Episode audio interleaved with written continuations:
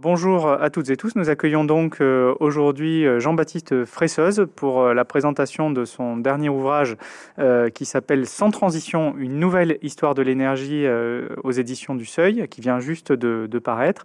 et donc nous en sommes très heureux parce que Jean-Baptiste Fresseuse là fait, nous livre une œuvre tout à fait majeure, mais on va y revenir. C'est un historien des sciences, des techniques et de l'environnement. il a été maître de conférence à l'Imperial College de Londres euh, et maintenant il est chercheur au CNRS, euh, enseignant à l'EHESS et à l'école des ponts et chaussées.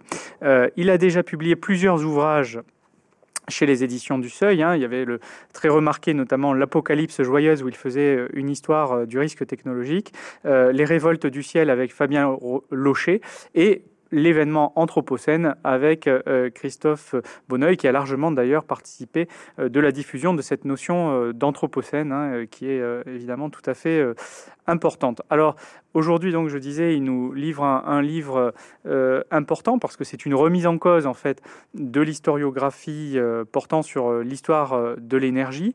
Jean-Baptiste Fressos, vous évoquez d'entrée de jeu, d'ailleurs, ressentir un malaise à, la lecture de cette histoire des transitions entre systèmes énergétiques. Hein. Finalement, il y aurait des bascules successives entre des grands systèmes énergétiques reposant sur une énergie qui deviendrait finalement majoritaire selon, ces, histoires, cette euh, et donc, vous remettez en cause véritablement cette approche. Vous prenez vraiment à, rebours euh, l'ensemble, l'ensemble des, euh, de l'histoire de l'énergie, finalement. Alors, quelle est l'origine de ce malaise que vous évoquez, au fond? Est-ce que vous pourriez revenir dessus? Bien sûr. Alors, quand, je, quand on lit les grandes fresques d'histoire de l'énergie, il y en a maintenant, je une bonne quinzaine au moins, connues et qu'on lit et qu'on enseigne. elles sont toujours organisées selon la même structure. Les chapitres initiaux vous parlent de l'économie pré-industrielle, le bois, l'hydraulique. Euh, les chapitres centraux vont vous parler de la révolution industrielle, du charbon et de la machine à vapeur. Et puis au XXe siècle, on va surtout vous parler du pétrole et du moteur à explosion. Euh, et, le problème, c'est qu'en fait, c'est cette manière de présenter les choses met l'accent sur le nouveau à chaque époque et a tendance à laisser passer euh, dans les mailles du filet historique euh, l'énorme expansion de l'ancien, entre guillemets, euh, à chaque époque. Par exemple, finalement, si euh, la révolution industrielle s'est toujours racontée, enfin le 19e siècle toujours raconté en mettant au centre le charbon et la machine à vapeur, on dit assez peu de choses sur l'explosion du bois au 19e siècle, l'explosion de toutes les, toutes les renouvelables en fait hein, au 19e siècle. de même que on dit pas grand-chose ou assez peu de choses finalement sur l'explosion du charbon au 20e siècle le grand âge du charbon, c'est dans pas le 19e siècle, c'est la fin du 20e siècle. Hein. c'est là où on en consomme euh, le plus. C'est en ce moment, en gros. Euh, et, en plus, l'ancien se renouvelle, se modernise prodigieusement.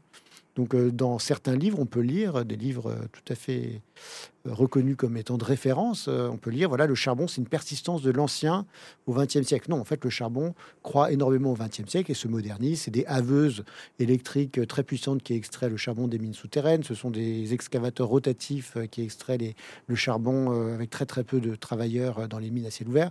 Donc voilà, il y a, il y a ce premier point, ce, premier problème dans l'historiographie, c'est qu'elle a tendance à se focaliser sur le nouveau à chaque époque. Ça, c'est un, travers qui est plus général à l'histoire des techniques, qui a été bien souligné par un historien qui été important pour, euh, pour ma réflexion, qui s'appelle David Edgerton, qui a écrit The Shock of the Old, qui est vraiment un très très bon livre.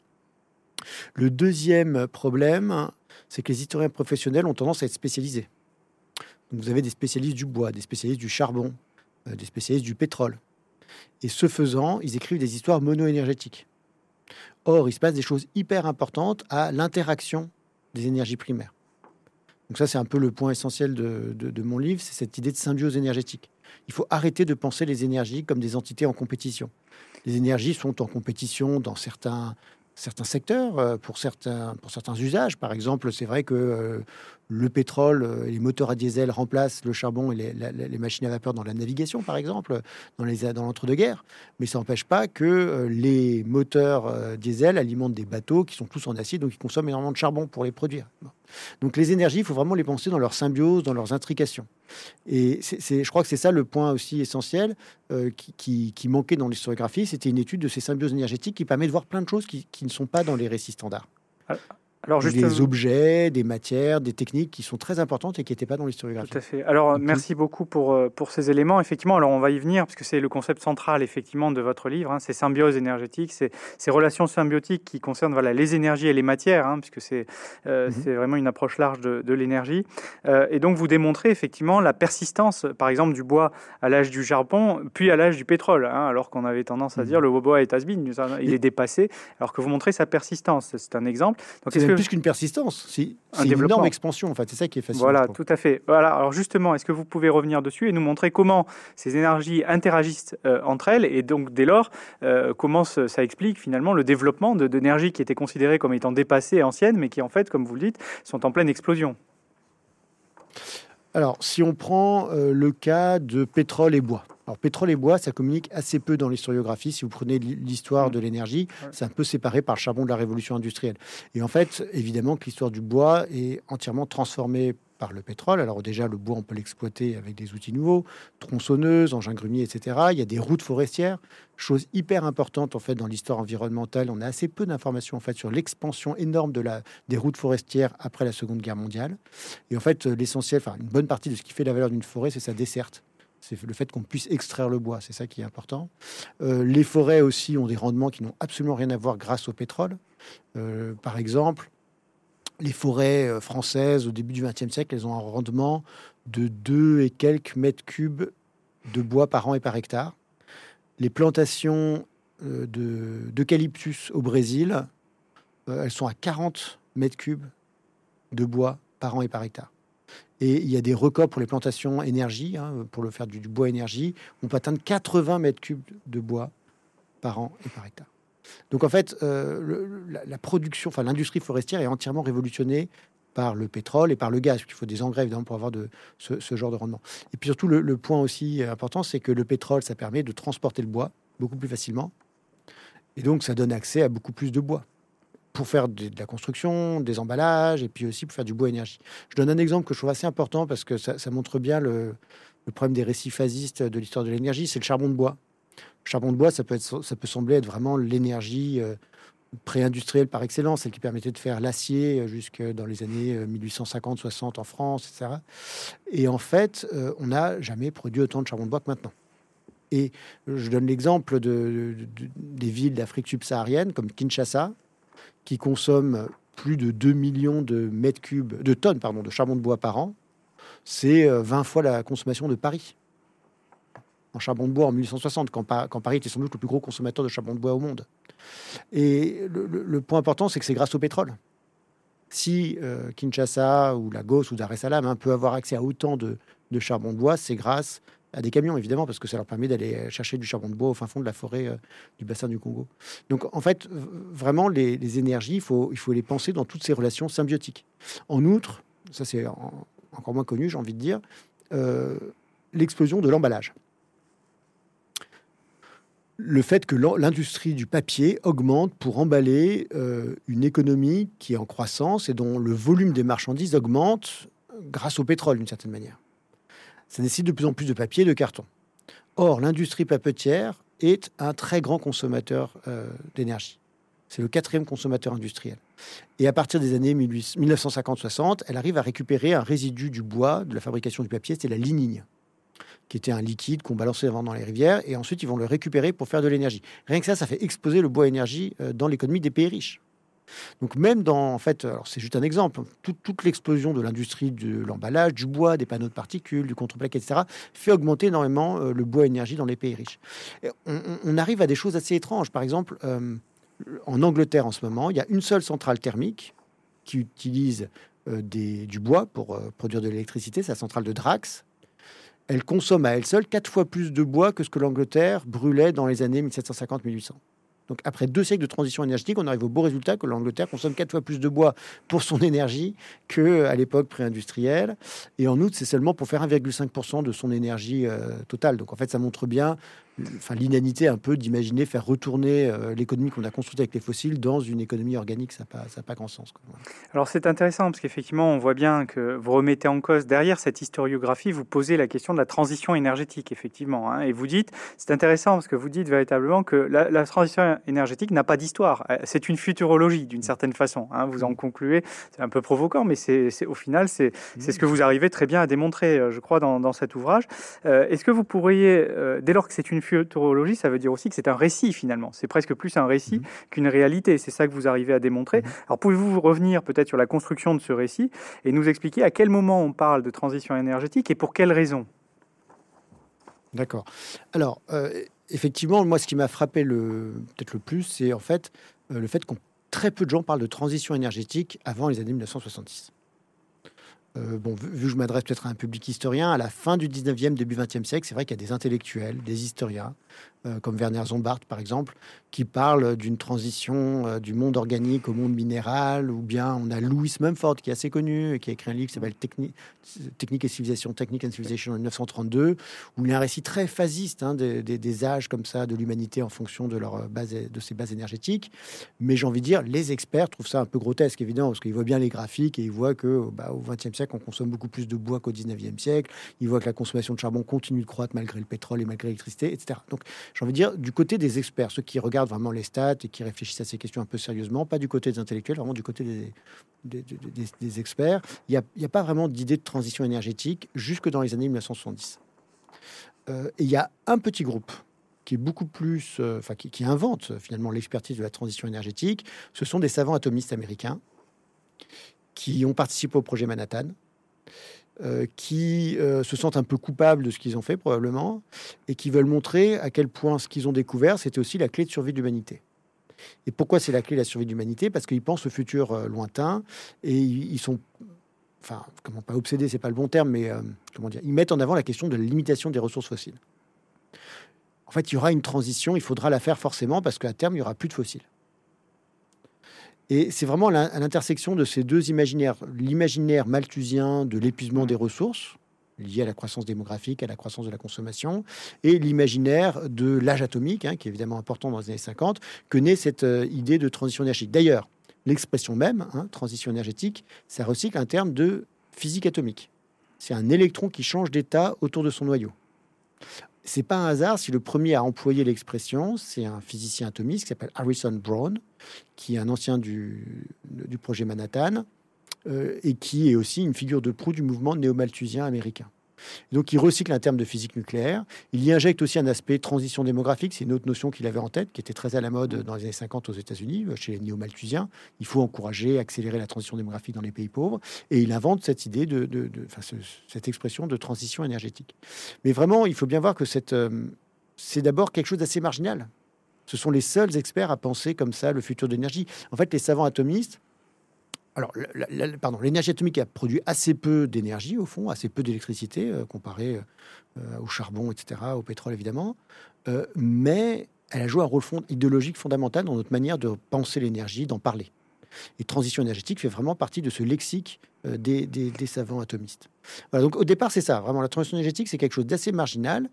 Euh, le problème, c'est que c'est devenu un futur consensuel, un futur qui s'est largement diffusé, alors qu'il euh, reposait sur quand même une futurologie tout à fait locale. Quoi. Tout à fait. Alors peut-être euh, ce qui est intéressant aussi là-dedans, vous évoquez les, aspects euh, idéologiques euh, et vous parlez d'ailleurs d'un radicalisme énergétique qui est porté par une communauté de scientifiques et d'ingénieurs et qui serait à la base d'un mouvement technocratique. Est-ce que vous pouvez revenir un petit peu sur le projet politique au fond qui sous-tend cette, cette approche? Alors, donc là, j'ai un peu sauté une tape, évidemment, quand je vous ai parlé des savants atomistes, mais il y a un moment qui est intéressant, c'est le moment de, l'entre-deux-guerres, mm. où s'invente d'ailleurs, enfin, l'expression technocratie, ça vient de ce moment-là. Hein.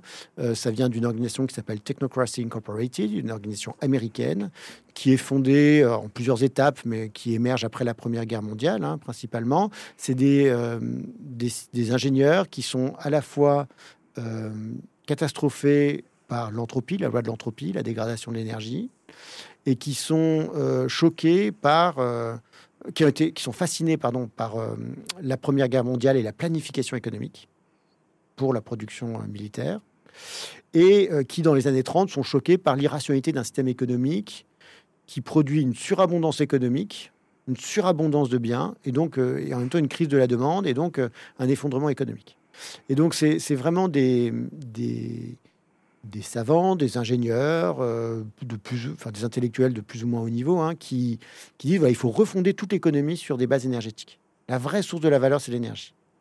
Or, euh, il y a eu un tel accroissement de la, de disponibilité d'énergie rendue possible par l'électricité que la force musculaire est devenue obsolète. Ils ont une vision transitionniste de ce point de vue-là. On serait passé du mu, l'expression, on serait passé des, des man hours, des heures de travail, aux watt hours euh, au kilowattheure.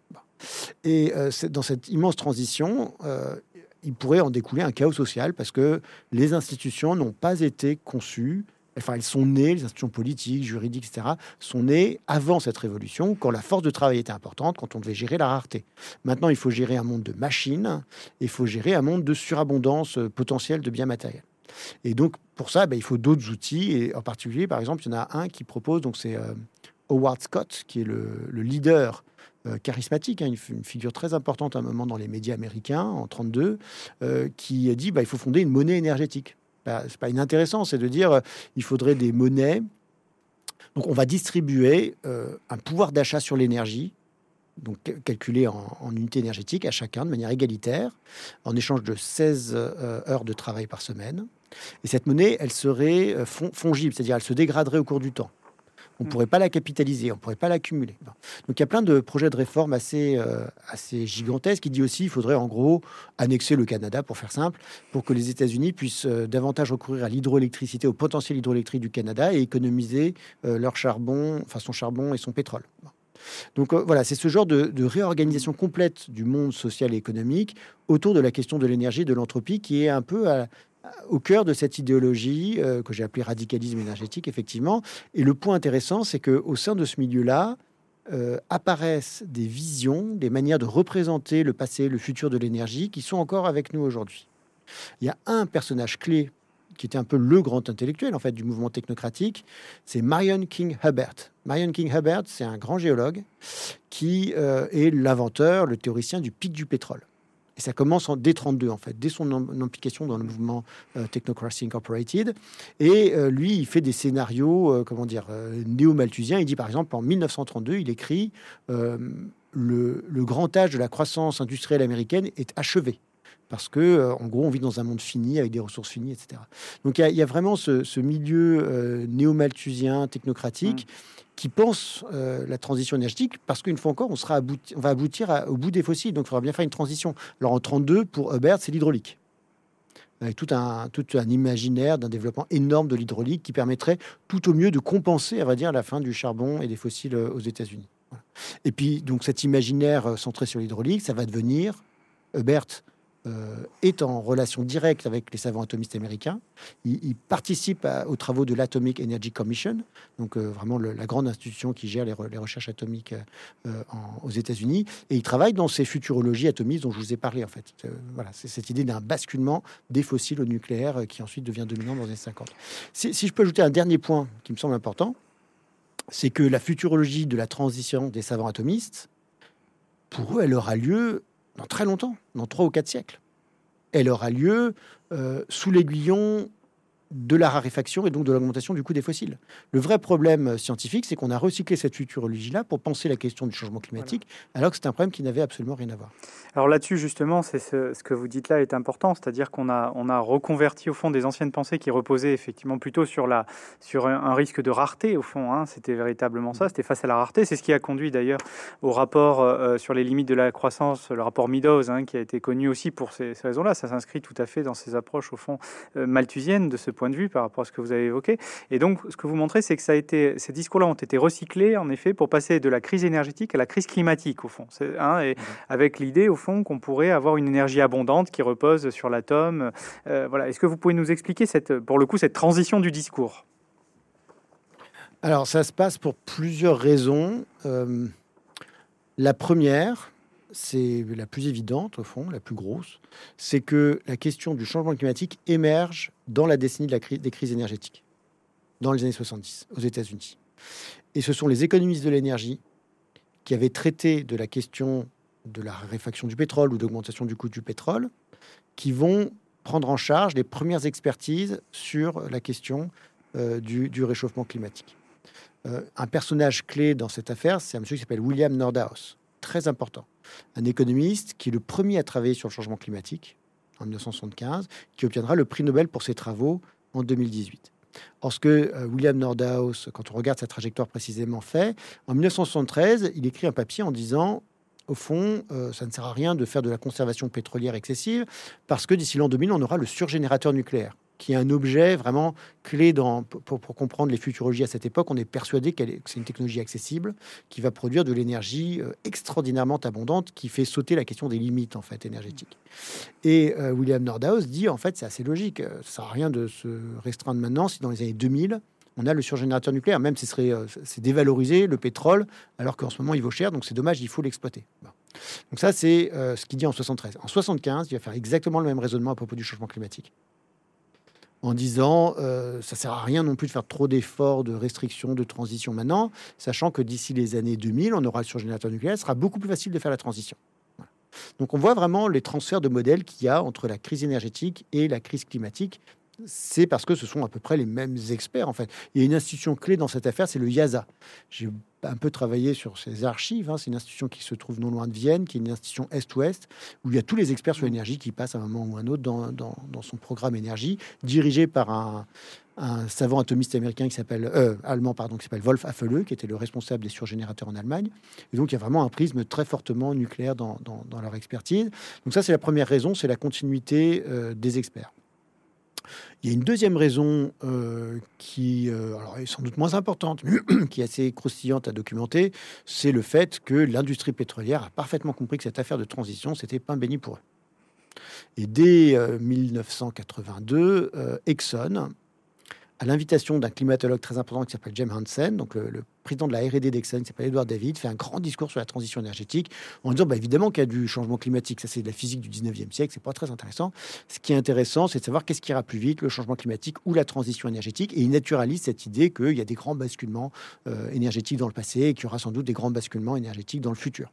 En gros, le capitalisme dans sa relation à l'énergie, serait euh, producteur de transition, au fond. Donc il faut laisser faire. Donc c'est un argument euh, qui est repris par l'industrie pétrolière, qu'on retrouve d'ailleurs dans les années 2000, hein, quand, BP change de nom, s'appelle Beyond Petroleum, Total, qui s'est récemment, récemment renommé Total Energy. On a, eu de nouveau un retour de cette, de cette tactique après une parenthèse, euh, plus ou moins longue selon les entreprises, de discours climato-sceptiques.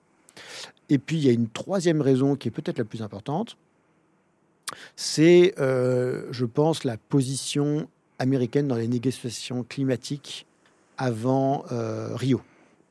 Donc, à ce moment-là, les États-Unis sont de loin les premiers émetteurs. Et c'est aussi la première puissance technologique. Et donc, c'est assez logique de leur part de faire miroiter euh, une solution technologique au problème. Et alors là, j'ai trouvé, trouvé des archives intéressantes, des, des, discussions entre deux personnages clés. Un qui s'appelle John Sununu, qui est le Chief of Staff de Bush père, en 91. Et puis un monsieur très intéressant qui s'appelle Robert Reinstein. pourquoi il m'intéresse? C'est parce que c'est le président du groupe 3 du GIEC. Donc le, groupe intergouvernemental d'experts sur le climat. Le groupe 3, c'est ceux qui s'occupent des solutions, ceux qui cadrent euh, ce qu'il faut faire en gros. Et euh, ce Robert Reinstein euh, est un copain de Nordhaus, il connaît bien Nordhaus, et il reçoit des instructions de John Sununu qui sont très claires. Pour les, et c'est en même temps, alors il est à la fois groupe, président du groupe 3 du GIEC et représentant des États-Unis euh, dans à la conférence de Rio, c'est assez étrange. Et euh, donc John Sununu lui dit alors, en gros, ce qu'il faut que tu fasses, c'est no money. On va pas donner d'argent pour les dommages.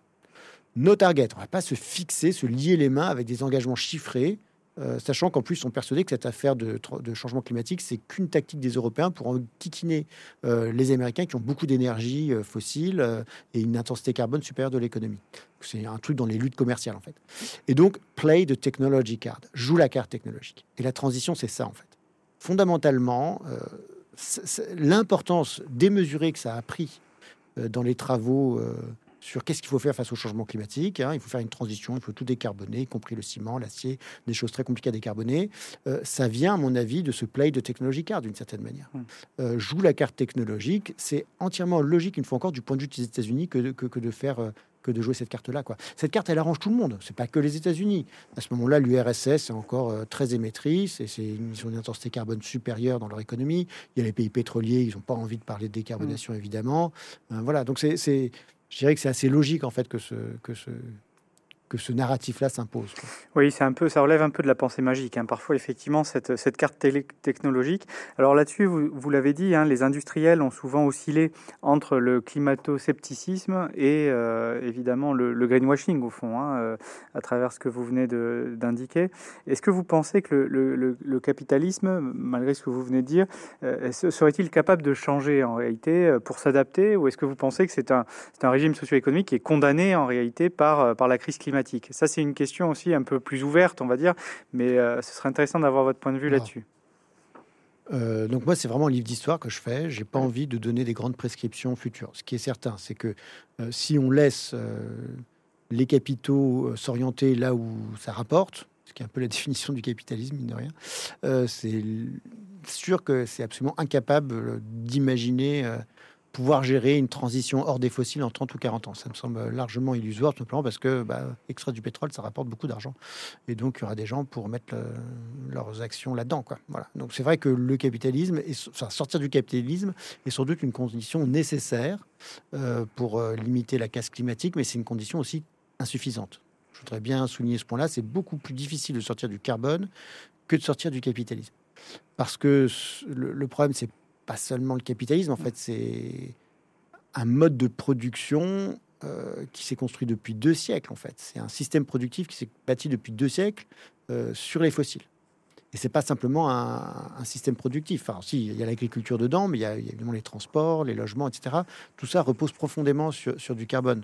Donc c'est pour ça que je me, enfin, le livre, euh, et je, m'en excuse, mais je, mais je pense que c'était plus honnête de finir comme ça, n'offre aucune perspective, aucune mmh. solution, parce qu'en fait c'est un peu ridicule, même les, les, spécialistes qui se présentent en disant voilà, j'ai la solution euh, euh, à un problème qui, qui, dépasse largement évidemment les, les compétences de de qui que ce soit. Donc euh, voilà, je pense que c'est effectivement, euh, je dis simplement qu'en tant qu'historien, autant on n'a aucun mal à expliquer ce qui a engendré l'Anthropocène ou la crise climatique, c'est vraiment très simple en fait. Hein. Il n'y a pas besoin de. C'est l'historiographie qu'on connaît, hein, celle de, l'industrialisation, des guerres. Les guerres jouent un rôle clé dans l'Anthropocène, euh, celle de, l'échange inégal, euh, le colonialisme joue un rôle aussi certain, etc. Donc, ça, on peut faire une histoire de ce type-là de la crise environnementale, il n'y a aucun problème. Par contre, imaginez en historien ce qui permettrait d'arrêter de sortir des fossiles en 30 ou 40 ans, objectivement, ça dépasse largement l'imaginaire historique. Alors euh, peut-être, parce que vous avez beaucoup parlé évidemment des énergies euh, fossiles, euh, on a évoqué aussi la question du nucléaire. quelle est la place des énergies renouvelables au fond dans, cette, dans cette histoire hein, aussi qui est une histoire, on l'a vu, du discours sur la transition. Les énergies renouvelables ont beaucoup porté le discours sur la transition énergétique. Est-ce que de ce point de vue, quelle est leur place dans la symbiose énergétique? Peut-être une première question. Et puis, est-ce que en, soutenant la transition énergétique, est-ce qu'elles n'ont pas fait le jeu du système finalement en venant simplement s'empiler Hein, euh, sur les autres énergies qui ont continué à exister Est-ce qu'elles ne sont pas au fond le, euh, le, le de cette transition énergétique?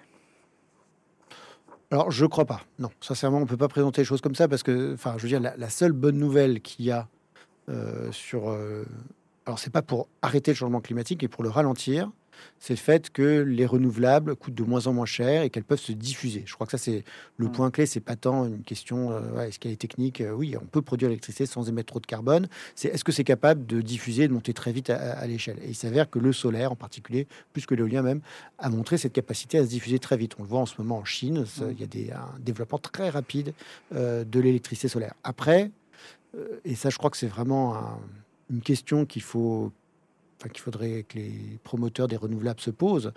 Euh, je pense que c'est important de bien voir ce que les renouvelables peuvent faire et ce qu'elles ne pourront pas faire à temps. Et, c'est ça, moi, qui m'inquiète, c'est qu'il y a un retour du techno-solutionnisme euh, mmh. encore plus arrogant que le nucléaire, en fait, en vérité. Parce que les savants atomistes des années 50-60, ils voyaient la transition, je vous le disais, dans 3 ou 4 siècles. Là, c'est euh, on va vous décarboner l'économie mondiale en, en, 40, en 40 ans. Bon. Alors, le problème, c'est que les solaires, c'est très bien pour faire l'électricité. Donc ça, c'est la chose positive. Sauf que la production électrique, c'est 40% en gros des émissions mondiales. Et 40% de cette électricité est déjà décarbonée. C'est-à-dire faire de l'électricité sans émettre de carbone, c'est pas nouveau d'une certaine manière. Plein de pays l'ont déjà fait. Euh, la France en fait partie, mais il y en a plein en fait. La Suède, des pays pauvres aussi, l'Éthiopie, l'Uruguay, le Brésil aussi a un mix électrique très largement décarboné parce qu'il y a des grosses rivières et donc il y a l'hydroélectricité par exemple. donc faire de l'électricité sans émettre trop de carbone, c'est pas si nouveau que ça.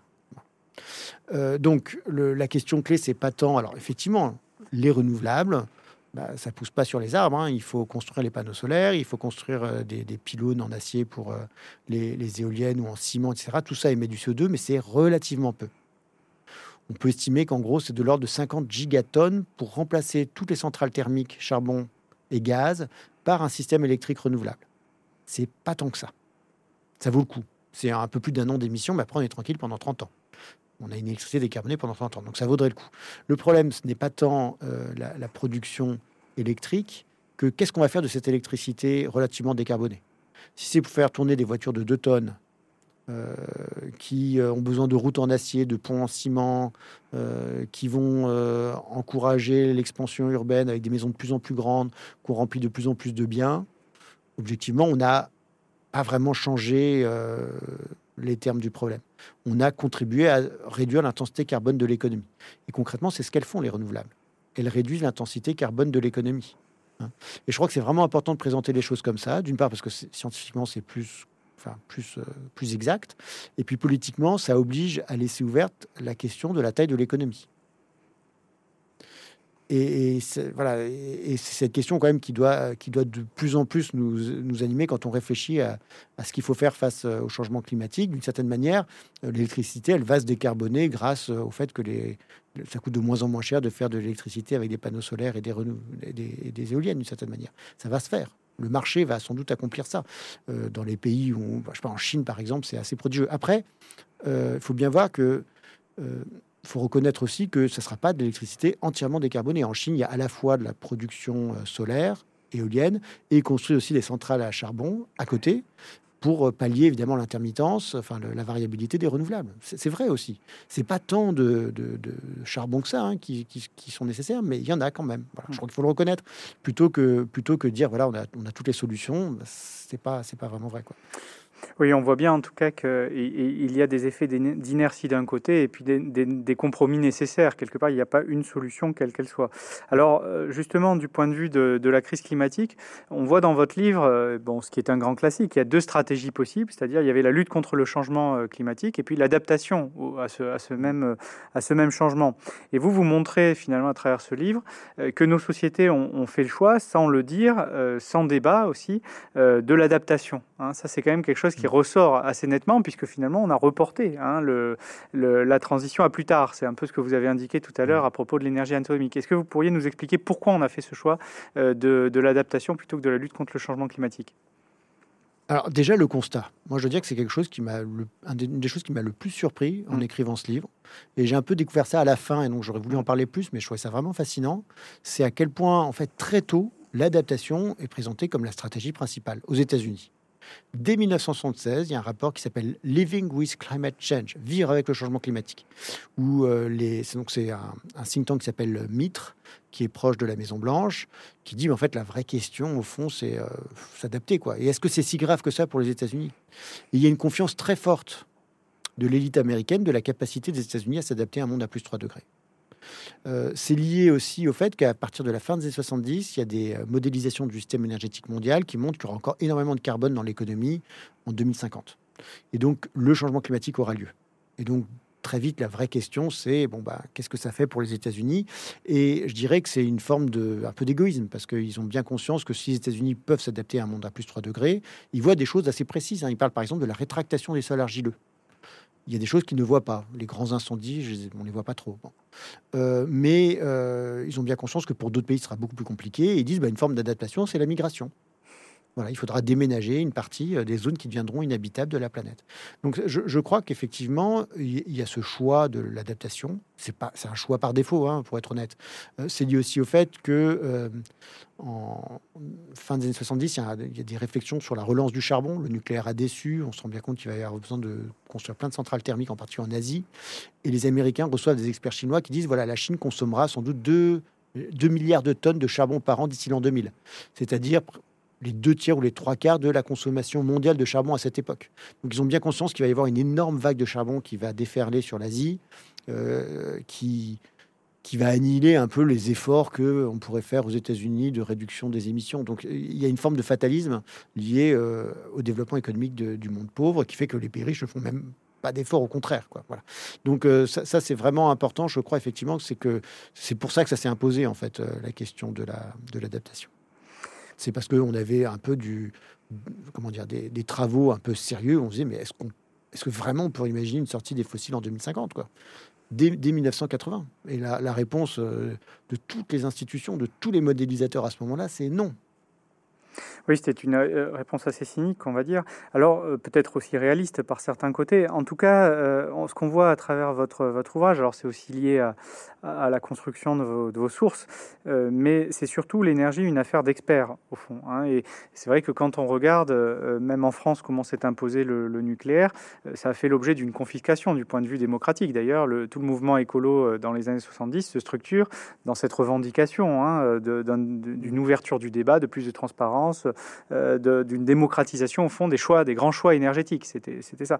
Donc vous, euh, au regard voilà de, euh, par rapport à votre prisme, quelle est selon vous quelle est la place au fond que les citoyens peuvent prendre dans, ou prennent déjà hein, dans l'histoire et, pourraient prendre éventuellement à l'avenir, parce que bon l'histoire peut avoir quelques quand même quelques rapports avec la prospective, même si vous voulez pas faire de paris sur l'avenir. quelle est la place des citoyens voilà dans les grands choix techniques et énergétiques selon vous? Alors, historiquement, euh, les citoyens, bah, ils ont quasiment aucune place, hein, pour dire les choses assez simplement. Par contre, en tant que consommateurs, ils ont un rôle euh, évidemment important. Dans ce que j'ai étudié, il y a un moment, mais c'est vrai que c'est pas du tout. je me suis centré sur les futurologues, les experts, etc. J'ai pas du tout travaillé euh, d'autres sources, effectivement. Je vois quand même monter la question énergétique dans le mouvement environnemental américain. après 73 et la chose qui est vraiment dommage c'est qu'ils ont en fait repris la futurologie des savants atomistes euh, avec euh, la vision de enfin de, enfin c'est Amory Lovins quoi qui est la personne clé dans cette affaire. C'est un, physicien qui travaille à Friends of the Earth, qui est anti-nucléaire et qui va avoir un, discours du basculement, lui non pas vers l'atome pour les États-Unis, mais vers euh, le solaire, en disant voilà, on peut faire tout basculer vers le solaire en 30 ans. Pour, les voitures pas de problème, on mettra de la biomasse. Entre temps, on aura le charbon, mais ça sera du charbon propre.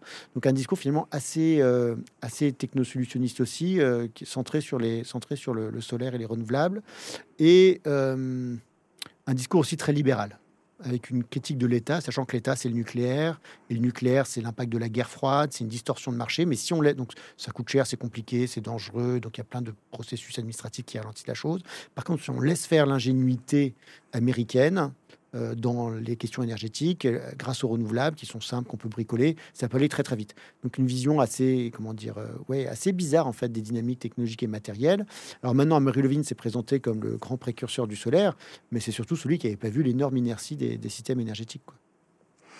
Merci beaucoup. Alors peut-être donc à, à vous entendre, alors vous êtes un peu revenu dessus euh, sur la question des énergies renouvelables, mais au fond, on peut se demander, on, est tenté de se demander, euh, la, transition est-elle une utopie? D'ailleurs, vous avez euh, vous-même intitulé votre, votre livre Sans transition, qui peut être interprété d'ailleurs de deux manières, c'est-à-dire soit une bascule immédiate, c'est-à-dire qui serait un arrêt du système, bon, je ne sais pas à quelle forme ça prendrait, soit effectivement le fait que la, la transition ne fonctionne pas. donc, est-ce qu'on est, selon vous, condamné à l'inertie au regard des grands processus historiques. Vous montrez d'ailleurs des, grands prospectivistes dans ce livre qui, tentent à montrer que les changements euh, technologiques se font sur des, sur des temps extrêmement longs. Hein. et donc, avec votre regard d'historien, est-ce que vous pensez réellement que donc une stratégie de lutte contre le changement climatique, euh, qui ne soit pas donc une simple stratégie d'adaptation, est-ce que vous croyez qu'elle est, elle, est soutenable au regard, en tout cas, de l'expérience historique que nous avons? Je dirais qu'on n'a pas trop le choix en fait si on enfin il faut il faut le faire quoi. Donc euh, après je pense qu'il faut une fois encore il faut faire preuve de, de modestie en fait euh, sur ce qu'on peut faire technologiquement. Euh, donc pour ce qui est de l'électricité il faut évidemment au maximum décarboner parce que là on en a les moyens pour euh, le ciment, euh, donc le ciment, c'est un processus qui, dans le, processus qui, dans le processus lui-même, émet du CO2. Ça coûte très très cher de récupérer le CO2 à la sortie des cheminées. Et en outre, l'essentiel du ciment, on le produit dans des pays pauvres. Euh, et donc, ils vont pas mettre, ils vont pas dépenser des fortunes pour récupérer le CO2 à la sortie des cheminées et puis l'enfouir, etc. C'est pas vrai. on pourrait parler aussi des engrais qui vont être très difficiles à décarboner, le plastique qui est en pleine expansion mondiale, avec d'immenses marchés encore à conquérir. Euh, l'agriculture aussi est quand même compliquée à décarboner sans changer vraiment les modes alimentaires et donc faire une forme vraiment de transformation des usages et, même de décroissance. Euh, donc, je crois qu'en fait, il faut bien cerner ce qu'on peut faire et ce qu'on ne peut pas faire. Euh, faire preuve de, une fois encore, de, réalisme technologique. Et, le problème de la transition, c'est que ça a permis de mettre sous le boisseau la question de la décroissance, la question du niveau de production puisque évidemment on peut avoir des technologies entièrement décarbonées, pourquoi s'en priver hein? Mais c'est pas grave a des effets rebonds, c'est décarboné. Oui, c'est ce genre de raisonnement que j'ai déjà entendu. Euh, et donc c'est l'enjeu, c'est effectivement de sortir de, alors je sais pas si c'est une utopie, c'est un peu fort, mais en tout cas d'une vision assez fausse en fait des dynamiques énergétiques et matérielles qui ne correspondent pas à la réalité et qui, qui nous a empêché de, de, poser la question clé de la taille de l'économie. Donc pour moi, c'est simplement, enfin, il faut parler de diminution de l'intensité carbone de l'économie. C'est ça qu'on fait, et ça nous oblige à laisser dans le dans le rétroviseur cette question de, la taille de l'économie. Voilà. effectivement, il n'y a pas de. Une fois encore, c'est un livre qui, qui, qui, finit sans solution. Quoi. Ça, je le reconnais Mais peut-être comment, sans. Voilà, c'est normal aussi. Hein, je veux dire, on vous en demande pas tant. Euh, mais par contre, euh, comment vous vous positionnez? Vous l'évoquez un moment dans le livre pour, pour, peut-être pour le caricaturer un peu ou l'épingler, disons, le débat entre euh, l'innovation technologique au fond et l'innovation sociale. Hein, les, les... C'est-à-dire finalement, bon, il y a ce pari technologique d'un côté, la carte technologique hein, que vous avez évoquée, et puis de l'autre côté, il y aurait l'idée effectivement de la décroissance, d'un changement de nos modes d'organisation, d'une sobriété sans doute hein, également. Euh, mmh. On voit que le GIEC, qui a longtemps été rétif, maintenant euh, commence à parler de sobriété. Est-ce que, euh, voilà, quel est, comment vous vous positionnez au fond dans ce débat? Alors, je n'ai pas vraiment à me positionner dans. non, mais du point de vue de l'histoire, du point de vue de l'histoire, je veux dire, c'est-à-dire, est-ce que, euh, est-ce que du point de vue historique, il y a des éléments qui, qui tentent à montrer effectivement qu'il peut y avoir des bascules, euh, des transitions pour le coup du point de vue de l'innovation sociale? Est-ce que le, pari technologique est la seule voie? Est-ce qu'il en existe d'autres? Peut-être. Alors, qui, qui est plein de bascules sociales et qui est des progrès et qui est des améliorations euh, mm. économiques et sociales au, 19e et 20e siècle. Bon, ça c'est bien connu, j'ai envie de dire. Euh, qu'on puisse profondément transformer des valeurs, etc. Euh, aussi. Historiquement, effectivement, euh, je sais pas, entre la chevalerie moyenâgeuse et puis l'éthos capitaliste du XVIIIe siècle, il y a des basculements énormes hein, sur ce qui est bien, etc. Le mal, le bien, le noble, l'ignoble, etc. mais sincèrement, ça a un rapport assez ténu avec les dynamiques matérielles. Et, je crois que vraiment l'enjeu, c'est de sortir de ce phasisme, en fait. Hmm. Pour moi, c'est ça la chose clé. Le monde matériel n'obéit pas du tout à ce genre de grande bascule. C'est pas comme ça que ça fonctionne, quoi, fondamentalement. Et, c'est pour ça que je me méfie aussi des enfin, de, travaux de sciences sociales qui disent voilà, la solution, c'est euh, telle utopie, telle je pense qu'il faut scoltiner en fait un peu les quantités de matière, voir un petit peu comment ça fonctionne pour bien comprendre l'ampleur du, problème matériel et, se méfier aussi du socio-solutionnisme parce que la décroissance, bon, évidemment, il faut en parler. Après, on va pas tout faire décroître non plus. Il y a des choses qui sont vitales. Il y a un certain niveau qui difficilement on peut pas passer en dessous d'un certain niveau, sinon ça a des impacts graves sur l'économie et la société. Enfin, voilà, je, je pense que le problème, c'est qu'à cause de la transition, d'une certaine manière, la question de la décroissance est sous-équipée intellectuellement. C'est-à-dire, on ne sait pas par qu'est-ce qu'il faut commencer à faire décroître. Euh, est-ce que c'est grave, par exemple? Je ne sais pas, on pourrait dire, bah, on arrête de construire vraiment tout nouveau bâtiment. Parce que dès qu'on construit un nouveau bâtiment, on émet du CO2, il va falloir le remplir, il va falloir le chauffer, etc. Bon. Est-ce que ça a un effet économique absolument catastrophique? Comment on pourrait récupérer euh, les emplois perdus ailleurs dans des services qui ne seraient pas forcément euh, aussi émetteurs de CO2, etc. J'ai l'impression qu'on n'a pas vraiment de modèle qui nous permettent de penser ça, des, travaux qui nous permettent d'envisager ça un peu scientifiquement. Quoi. Voilà, ça qui me gêne un petit peu. Mais, je pense qu'un des blocages intellectuels, c'était cette idée transition qui était tellement plus simple. C'est tellement plus simple de dire, bah oui, on va décarboner, la, on va décarboner le ciment, pas de souci, donc on pourra construire autant qu'on veut, et puis on se chauffera euh, sans émettre de CO2 grâce aux pompes à chaleur, donc on peut y aller gaiement, que dire euh, non, bah, on va réfléchir à qu'est-ce qui se passe si on arrête de construire de nouvelles maisons, est-ce qu'on va, on va faire basculer les choses vers l'isolation, etc. C'est des problèmes beaucoup plus, beaucoup plus compliqués à penser et à gérer. Quoi. Merci euh, beaucoup. Alors, avant de conclure notre, euh, notre entretien, j'aurais une dernière question à vous poser. Euh, parce que vous avez beaucoup insisté sur votre origine disciplinaire. Or, je pense, j'ai le sentiment, vous me détromperez hein, si ce n'est pas le cas, mais qu'il y a une, un impact de l'histoire de l'environnement, finalement, qui est en train de relire l'histoire des techniques. C'est un petit peu ça, c'est un petit peu, finalement, comme ça que j'interprète aussi votre livre hein, et la remise en cause qu'il effectue. Alors, quelles sont un peu les perspectives nouvelles pour cette histoire de l'environnement qui est finalement assez récente? En tout cas, elle connaît un essor important depuis une dizaine d'années, on va dire. Hein. Euh, vous étiez l'un des précurseurs avec votre livre euh, sur l'apocalypse joyeuse. Il y en a d'autres. Hein. Il y a Jarige euh, et, d'autres auteurs, Bonneuil, etc. Il y a d'autres auteurs, hein, évidemment, qui participent à ça. Quelles sont un peu les, grandes perspectives, selon vous, de cette histoire de l'environnement pour justement contribuer à éclairer le débat public aussi, parce que c'est ça que vous faites en réalité, à, travers, à travers vos travaux? Alors, je, euh, bien loin de moi l'idée de dire voilà, c'est ça qu'il faut faire, les grandes perspectives. Mmh. Moi, euh, enfin, voilà, je ne me sens pas légitime pour euh, dire c'est quoi les grandes perspectives du champ, parce qu'il y a plein de gens qui font des choses différentes qui peuvent être très intéressantes. Moi, ce qui m'a semblé intéressant et important depuis quelques temps, c'est de rematérialiser au maximum les choses, de repartir des flux de matière, de décentrer le regard de l'histoire des techniques pour regarder les flux de matière. ça, ça me semble être important. Un autre aspect important, c'est de voir la généalogie des manières dont on cadre les problèmes actuels. Euh, ça, c'est donc la transition, par exemple. J'en étudie la, généalogie. Voilà, c'est me semble deux choses intéressantes euh, à, faire en tant qu'historien de l'environnement. Alors, c'est vrai que, comment dire, euh, sur ces questions, l'histoire n'existe quasiment pas, en fait. Je veux dire, quand vous lisez le dernier rapport du groupe 3 du GIEC, il y a un chapitre qui est consacré, et encore c'est un paragraphe d'un chapitre qui est consacré à l'histoire, et ce qui est écrit est horrible. La question, c'est est-ce que la transition actuelle va aller plus vite que les transitions du passé? Voyez, sachant que par le passé, les transitions, elles sont quand même assez euh, fantomatiques. Et donc, euh, il mobilise deux, trois auteurs. Euh, il y en a qui disent oui, ça pourrait aller plus vite. Alors, ceux qui, qui disent que ça pourrait aller plus vite, c'est des sociologues qui croient connaître l'histoire de l'énergie et qui racontent vraiment des choses aberrantes sur les socio-technical transitions, ce genre de choses. En fait, qui projettent des modèles de, diffusion technologique sur la question de la transition énergétique. Mais ça, ça ne marche évidemment pas. Et ceux qui disent ça pourrait aller plus lentement, c'est Vaclav qui est un, historien important euh, de, l'histoire de l'énergie, qui est très, il dit un peu, enfin, il, le dit mieux que moi d'ailleurs, hein, sur les difficultés énormes de faire une transition maintenant, hein, de sortir des fossiles, tout en, gardant un récit de transition quand il raconte le passé. C'est assez intéressant de voir cette petite forme de, de, décalage, on va dire entre. Voilà, donc euh, je pense que l'histoire, a, oui, a un rôle important, plus important que ce qu'elle a en tout cas à jouer. Euh, dans le débat public et même dans, enfin, dans les avancées scientifiques, hein, c'est pas simplement le débat public, euh, sur, sur, ces questions de, de décarbonation.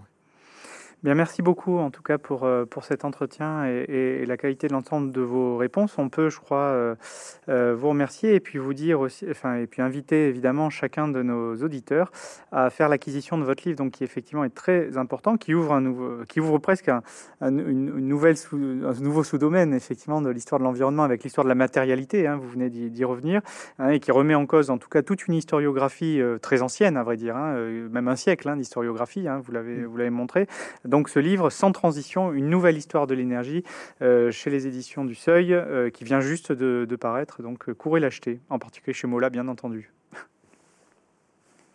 Merci. Merci à vous.